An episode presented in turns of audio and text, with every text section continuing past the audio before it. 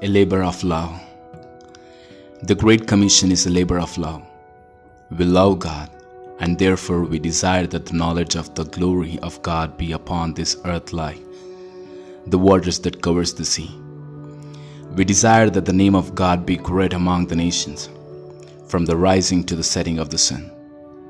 We love Christ, and therefore we desire that the Lamb receive the full reward of his suffering.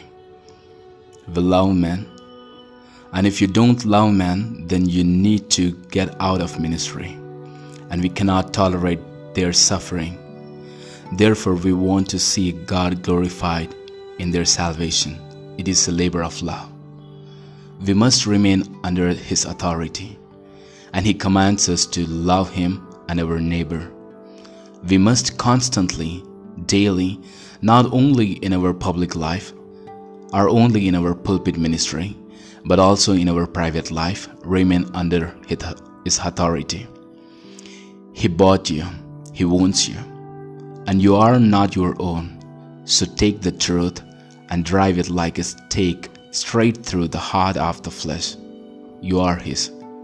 Young man, if you have not settled that matter before you graduate, all the degrees in the world will not help you. We go out in His name because we love Him. We love Him because He first loved us. When you go and preach on the street, and the people listening turn on you after about five minutes, they grab your little pulpit megaphone, all your tracts and Bibles, and even you, and thrown it all off the plaza into the street. It is going to take a lot more than simple love for people for you to pick up everything and march right back to the plaza again.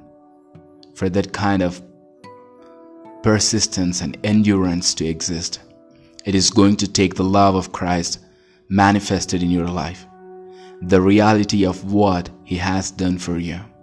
Although your sufferings might not be that dramatic, it is oftentimes more intense.